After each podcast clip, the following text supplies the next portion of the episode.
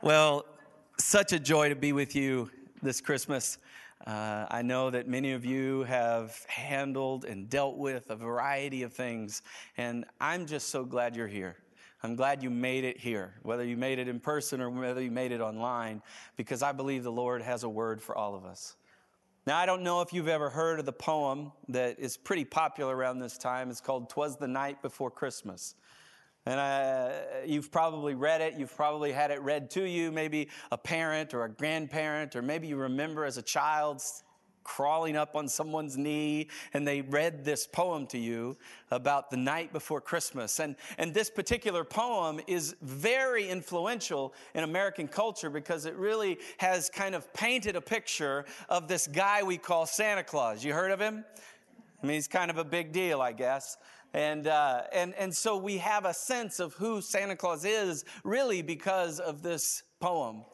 The other thing that we've learned from this poem is the importance of gift giving, something that is central to the Christmas experience. Some of us love to give gifts. Some of us love to get gifts. Any of you like there? I like to get gifts. I mean, I'm not afraid to admit it. And so, you know, it really is this poem that's influenced so much of our experience of Christmas.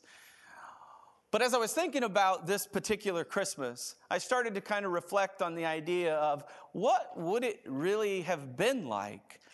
What was it like the night before Christmas? You know, have you ever thought about it? Have you ever thought about what it was like for Mary or Joseph? I mean, what was it really like? And so one of the things that we've been discussing over the last few weeks, and if you've missed any of these installments, I'm going to catch you up, so don't worry about it. I'd love for you to go and download our app and find these particular messages under the topic of 'Twas. But one of the things that we've talked about is how in the world that Jesus was born into, that night before Jesus came into the world, there was a lot of darkness. There was a lot of things going on that were very dark and very dim.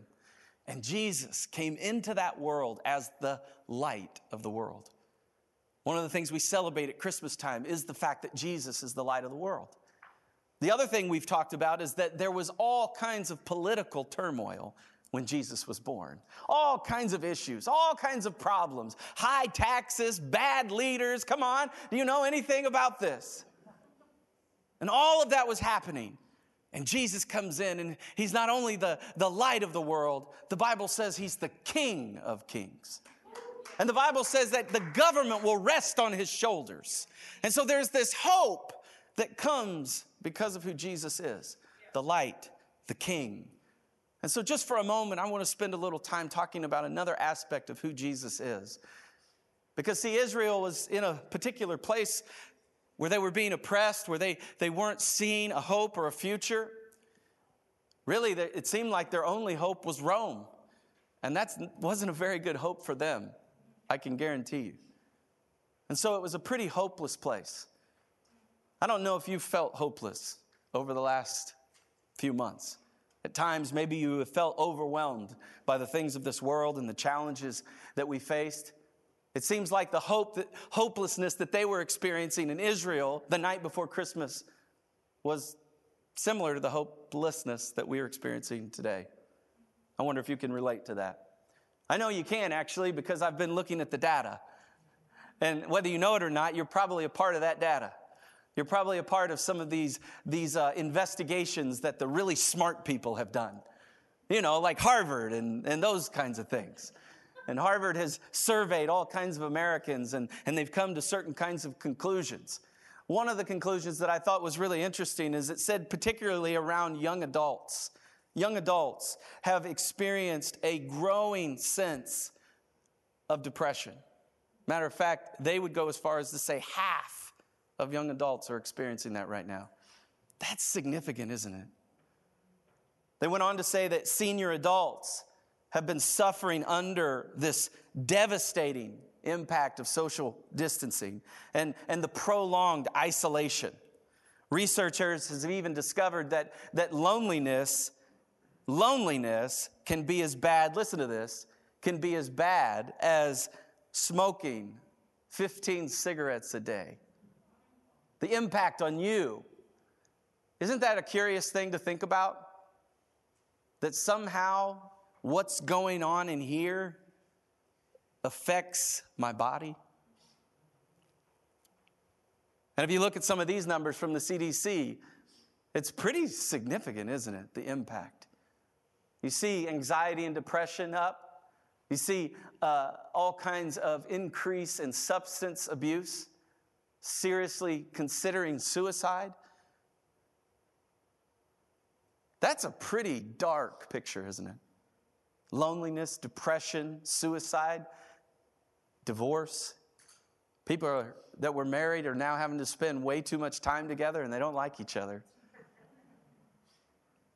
And the thing that's in their head is, well, we just got to make this thing. We just got to go. We got to break it off because we can't keep doing this. And then you add this dumb disease. This disease has been so destructive, hasn't it? It's affected us in so many ways, and quite frankly, I'm not sure we'll even know the fullness of how it's affected us for many, many years. The impact of being isolated, the impact of being distant from people, the impact of not attending church even, how those things are going to affect us psychologically. Do you know what I mean? You've probably thought about these things. You're smarter than I am. You've probably considered some of these things. Or maybe, just maybe, you've experienced them personally. And here's the thing that I want you to hear today.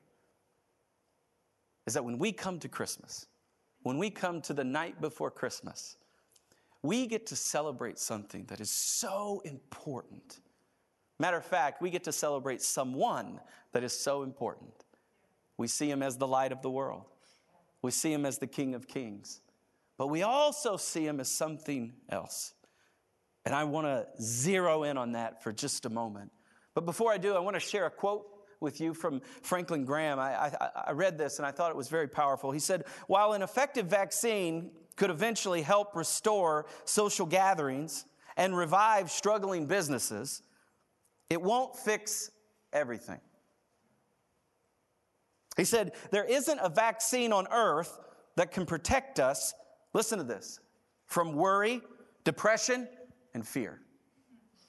There's no vaccine for that. And then he says this, and I thought this was so powerful. He said, there isn't a pill that can cure a sick spirit. There isn't a cure for a sick spirit. Now, Franklin Graham, being a man of God and being somebody that evangelizes all around the world, he's going somewhere with that. He's trying to get us to see that in this world, when we look at all of the CDC things and all this and the Harvard people and all the surveys, he's trying to get us to see that, yes, that's all important. It's something we need to consider and something that we need to look at. But there is something that we really need to look at. Not just our problem, not just the fact that we don't have a vaccine yet, but we need to look at someone who has the cure for a sick spirit. Listen to this. In Matthew chapter 11, verse 28 through 30, I love this. It says, then Jesus said, this is Jesus. He was a baby, now he's a man. And he's saying this, he says, then Jesus said, come to me. Come to me, all of you who are weary and carrying a heavy burden, and I will give you what? Rest. He says this in verse 29, take my yoke upon you. That means take his, like, it's like a ox, farm thing. And you put it on, and you look at an ox with that on him, and you're like, that looks like a burden to me. But what Jesus is saying is just the opposite, that somehow the yoke that you put on doesn't become a burden to you. I just have this picture of, like, I don't know, maybe he made like a special yoke, and maybe it's hollow inside or something. And maybe he pumped it up with some, like, oxygen or some helium or some wings. I don't know, but he says when you put it on, you become lighter. You see it? Can you picture yourself putting on the yoke of Christ and just flying around that field? Woo, look at me. Isn't that a crazy thought? That somehow an instrument that was designed to control becomes an instrument of life and peace and lightness. And so Jesus is saying, I'm that. And so your experience of Jesus today, if it's a burden, something's off. Hello? Some of us experience Jesus and the church and the Bible and all the things that come with God as a burden, as a religious burden. And Jesus is trying to get you to see that you're missing it. If you see it as a burden, you're probably trying too hard. You're probably trying in your own effort to get something done. And the reality is that you'll never be able to accomplish it because you don't have the power to do it. And Jesus says what? Come to me. He says, take my yoke upon you. Let me teach you because I am humble and gentle at heart. And you will find rest for your souls. For my yoke is easy to bear. And the burden I give you is light. If that's not good enough, listen to this in Psalm 34. Psalm 34, verse 15. The eyes of the Lord watch over those who do right. He says his ears are open to their cries for help. But the Lord turns his face against those who do evil. He will erase their memory from the earth. And so he's painting a picture. There's right and there's wrong. And the people of God are supposed to move towards right. And he says in verse 17, the Lord hears his people when they call upon him for help. Isn't that good news? That when you call upon the Lord, the Bible says he hears you. Some of us feel like when we pray, it's hitting some kind of ceiling in heaven. And that's a lie from the devil because it's not true. See, the Lord hears his people when they call for him. He rescues them from their troubles. Come on. The Lord is close to what? The brokenhearted. I would even go as far as to say he's close to the hopeless. He's close to the people that are suffering or are burdened under this heaviness. And this year has felt heavy at times. And he says, listen, he rescues those whose spirits are crushed like a grape. He rescues you. And there's so much crazy stuff that goes on in the Bible sometimes, but there's this image, and it's a hard image, but it's like God squeezing grapes, that somehow in the crushing, God brings new wine into our lives. Did you know that you are standing on a precipice of power right now? That the crushing you're experiencing right now, the squeezing that's happening in your life, the difficulty, the challenge, all of it can be used by God to bring forth new wine, to bring forth hope, to bring forth light, to bring forth a new reality that we all need. There is, listen, there is only one way, and this is what Franklin was getting at. There's only one way to find healing for deep spiritual needs. Listen, and that's Jesus. Jesus is the hope of Christmas. Jesus is the hope of Christmas. It's something we have to see because, see, Jesus brings hope into our hopeless situations. Matter of fact, Jesus is hope. It's not just that he brings hope. He is hope. He is the personification of hope. That is who Jesus is. And so when we look at that baby with all kinds of potential at Christmas Eve, we have to see that, man, inside that baby is light. Inside that baby, come on, is a king. Inside that baby is some hope that we all need. Jesus is that hope. See, 1 Timothy 1:1 says it. He says, Paul, an apostle of Jesus Christ, by the commandment of God, our Savior, and Lord Jesus Christ, our hope. Jesus is our hope, and he brings hope. And let me just say this to you, all of you, wherever you are today. He's bringing it right now to you. There's hope, and he's bringing it right now. It is not an accident or a mistake that you're in this room. It's not an accident or a mistake that you're online right now.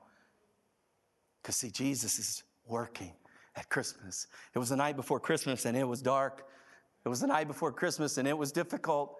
It was the night before Christmas, and there always has to be a night before. And the light has come. Jesus, our King. Jesus, our hope. Listen to this in Titus 2, 1 through 15. For the grace of God that brings salvation has appeared to all men. So the grace of God, listen. The grace of God that goes before. You didn't choose God, he chose you. His grace goes before you. Matter of fact, your ability to even respond to God, whether you've done it or whether you're going to do it tonight, is by his grace and his mercy. He's talking to you right now in your head. He's all in your head. And it's his grace and it's his mercy. And he's calling you to himself. Because he says, doesn't he say, all? You know what that means? All. Did you know you're included as an all? It's true. And then watch this in verse 13. Look at this. For the grace of God that brings salvation has appeared to all men, looking for the blessed hope and the glorious appearing of our great God and Savior, Jesus Christ. In other words, he's pointing to a time that Jesus is coming back. But he wants us to see that before Jesus comes back, he already came. And he came at Christmas.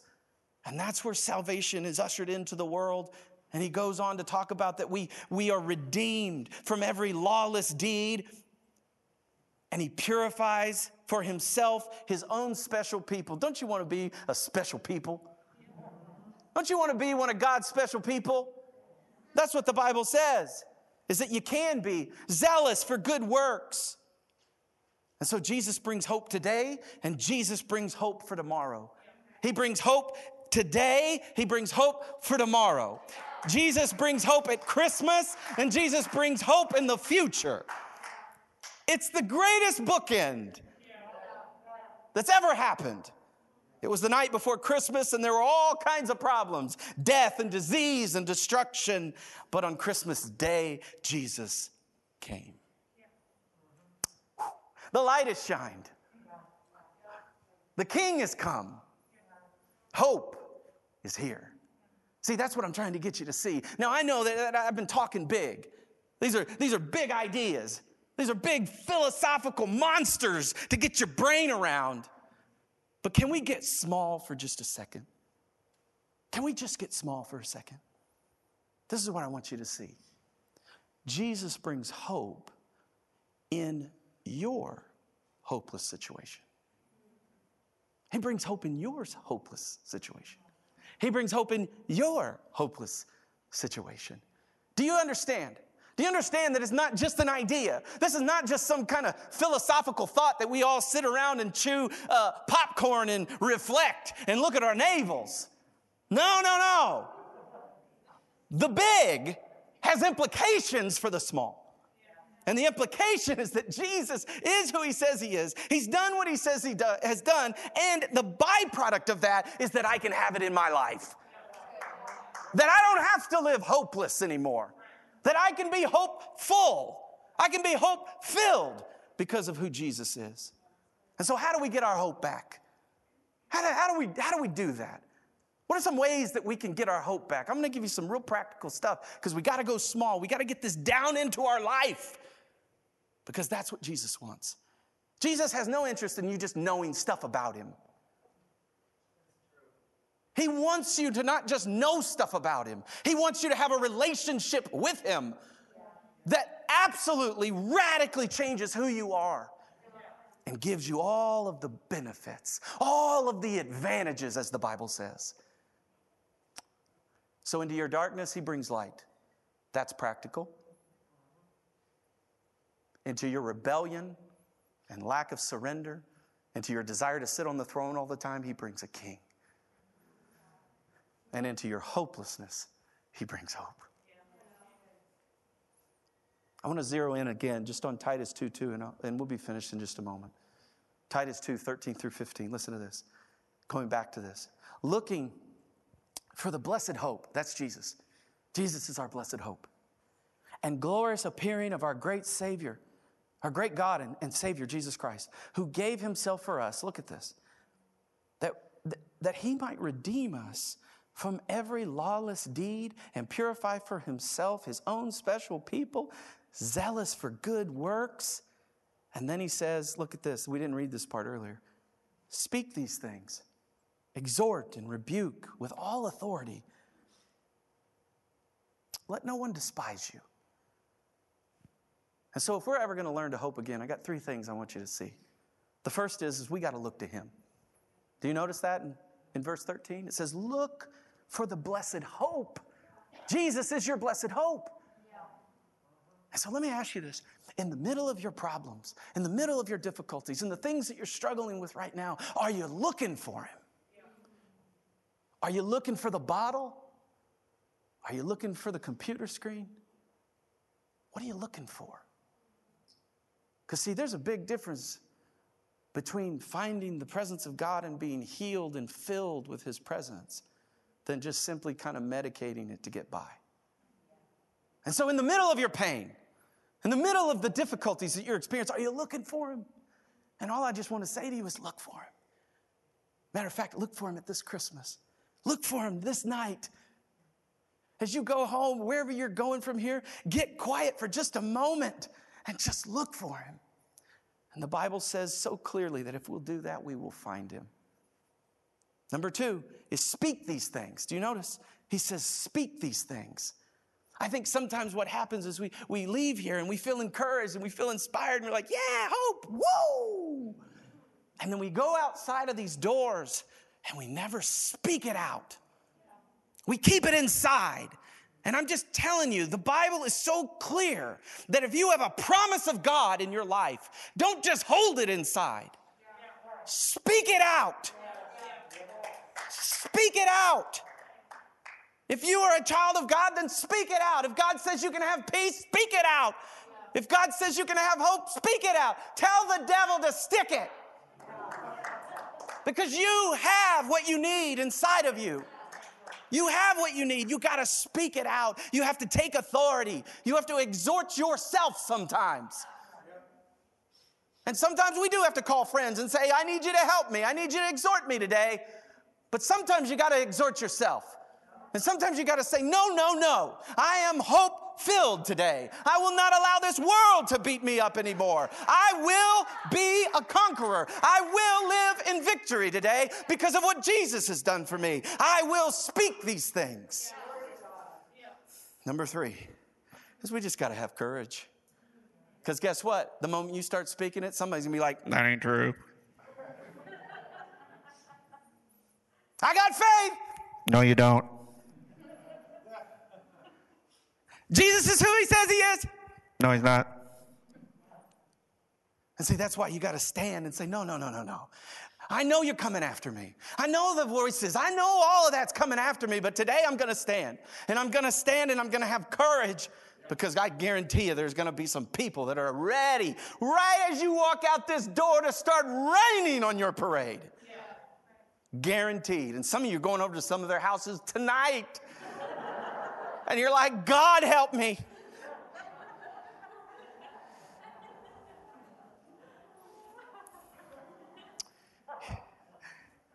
He's our wonderful counselor.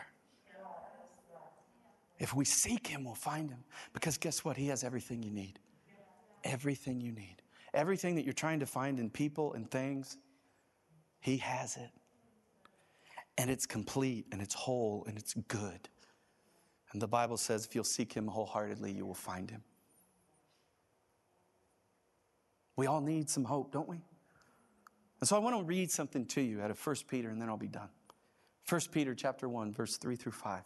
Let this be like a blessing to you. Let it be like a Christmas blessing. Just listen to these words.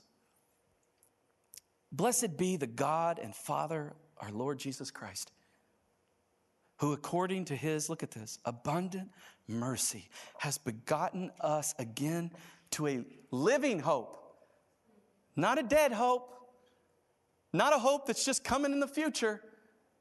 but a hope that's now and it's living. And he says again, to a living hope through what? The resurrection of Jesus Christ from the dead. And then look at this beautiful language. He says, to an inheritance incorruptible and undefiled. And that does, look at it, does not fade away. It's reserved for you, child of God. Listen to this in verse 5. He says, who are kept by the power of God through faith for salvation, ready to be revealed in the last times. Guys, there is so much in those prepositions. Look at them. I love that they even put them together. There's so much going on. He says, you are kept by the power of God first. That's pretty good power, isn't it? That's pretty good power. So when you leave this place, you're in the power of God. You are kept by the power of God. And then he goes a step further and he says, through faith. It's not by your effort, not by your power, not by that self-help book. No. It's through faith in the one that you say you believe in. And then watch this, for salvation. The power of God through faith for salvation. Thank you, Jesus. Salvation is available to all of us. Salvation out of your hopelessness and salvation out of hell. All of that is available to you through this little baby. See, Jesus is our living hope. It was the night before Christmas, and Jesus was coming into the world, the light, the King, our blessed hope. Let's pray. God, thank you for being our hope. Thank you for being everything that we need in these challenging times. Father, I want to specifically pray for those today that feel hopeless. They would maybe even say that they have salvation, that they know you personally, but they feel hopeless. Maybe you're hearing my voice on the other side of that computer screen right now, and that's what you're thinking. I just want you to know that salvation comes to those that ask. And perhaps you find yourself in a pit, a hopeless pit. And Jesus is that salvation for you right now. The rope is being put down into that pit right now. All you have to do is reach for it. He could put the rope all the way down in the pit and you could just sit there and look at it. But he doesn't want you to do that. He wants you to grab hold of it. And so for those of you that know Jesus, I want to pray for you just for a second. God, I ask in the name of Jesus that every form of hopelessness that has bound up your kids would be broken off in Jesus' name, and that hope would come to their life. And they'd run, they'd feel light, and the yoke that they have on will lift them into the air.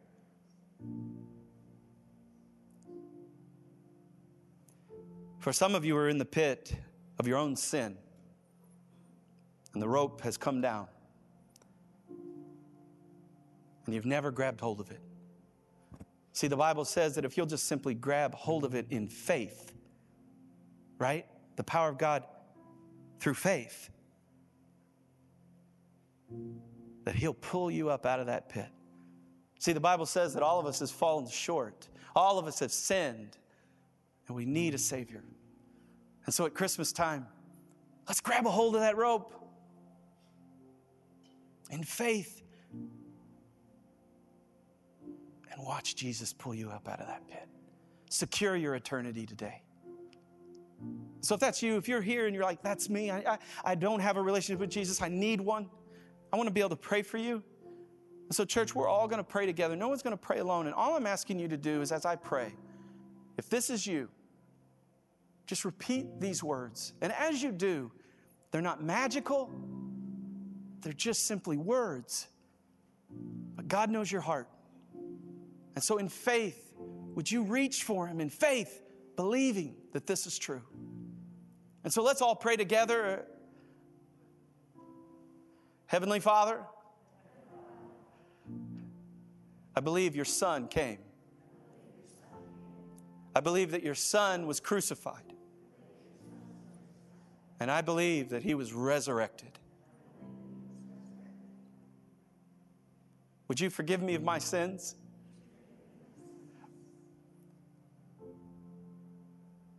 Would you wash me clean? Be Lord of my life.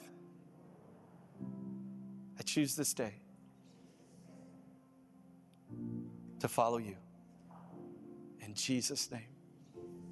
Amen. Amen. Can we celebrate those that are making decisions today? Oh, I love it. It's so good.